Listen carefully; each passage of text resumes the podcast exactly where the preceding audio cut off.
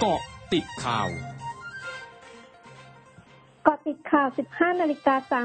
33 นาที 5 ตุลาคม 2564 โฆษกรัฐบาลเผยพลเอกประยุทธ์จันโอชา นายกรัฐมนตรียินดีหากพักพลังประชารัฐ จะเสนอชื่อให้เป็นนายกรัฐมนตรีสมัยหน้า ติดตามการรายงานสดจากคุณอาทิตย์สมบูรณ์ทีมข่าว m c o t News FM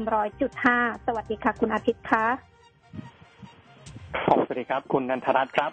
นายธนกรวังบุญคงชนะโฆษกประจำสำนักนายกรัฐมนตรีเปิดเผยนะครับว่าพลเอกประยุทธ์จันโอชานายกรัฐมนตรีและรัฐมนตรีว่าการกระทรวงกลาโหมได้กล่าวชี้แจงถึงกรณีที่ฝ่ายค้าน ออกมาแถลงยืนยันว่าความเป็นนายกรัฐมนตรีของพลเอกประยุทธ์จะสิ้นสุดลงเฉพาะตัวในเดือนสิงหาคมปีหน้านะครับว่าได้มีการมอบหมายให้นายวิษณุเครืองาม รองนายกรัฐมนตรีฝ่ายกฎหมายไปพิจารณา ว่าควรจะดำเนินการยื่นตีความหรือไม่อย่างไรนะครับส่วนกรณีที่จะมีการจัดกิจกรรมทางการเมืองที่เข้มข้นในช่วงเดือนตุลาคมนี้นั้นจำเป็นจะต้องมีการสั่งการอะไรเป็นพิเศษหรือไม่นายรัมนตรีกล่าวนะครับ ว่าทุกอย่างต้องเป็นไปตามกฎหมาย ซึ่งเจ้าหน้าที่ที่รับผิดชอบก็มีมาตรการรองรับอยู่แล้วพร้อมกันนี้นะครับนายธนกรยังกล่าวว่านายรัมนตรีนะครับได้ชี้แจงถึงกรณีการมอบหมายงานของสี่กรมในกระทรวงเกษตรและสหกรณ์นะครับ ว่าได้มีการพูดคุยกับนายจุลินลักษณะวิสิทธิ์รองนายกรัฐมนตรีและรัฐมนตรีว่าการกระทรวงพาณิชย์ในฐานะหัวหน้าพรรคประชาธิปัตย์แล้วนะครับ ซึ่งได้ดำเนินการทุกอย่างตามระเบียบแล้ว และก็เชื่อว่าจะไม่มีปัญหาครับ ส่วนกรณีที่มีกระแสข่าวว่าพรรคประชารัฐจะยังคงเสนอชื่อให้พลเอกประยุทธ์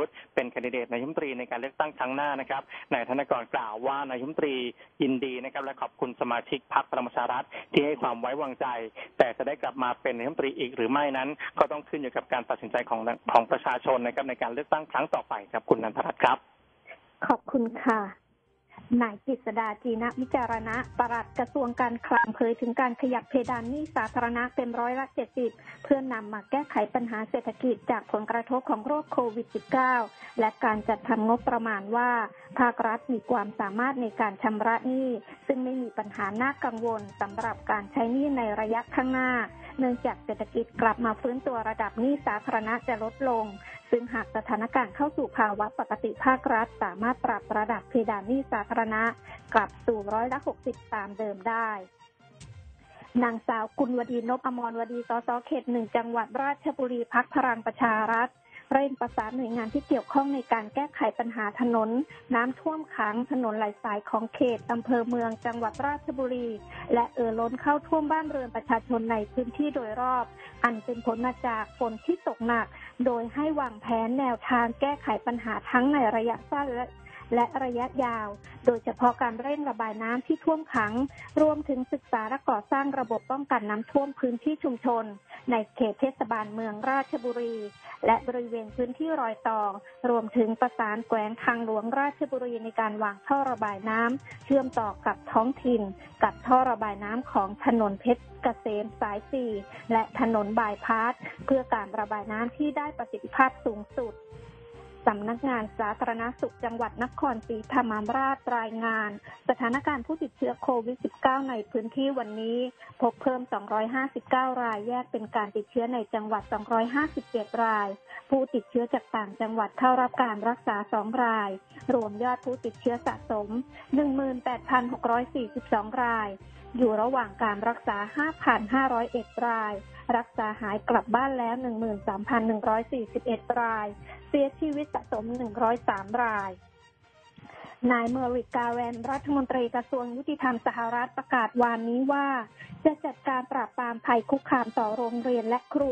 หลังจากเกิดกรณีการทำร้ายด้วยวาจาพุ่งสูงขึ้น จากการที่ผู้ปกครองต่อต้านเรื่องการสวมหน้ากากอนามัย ข้อบังคับเรื่องการฉีดวัคซีนโควิด -19 และการศึกษาเรื่องอคติทางเชื้อชาติช่วงหน้าคืบหน้าข่าวอาเซียนค่ะ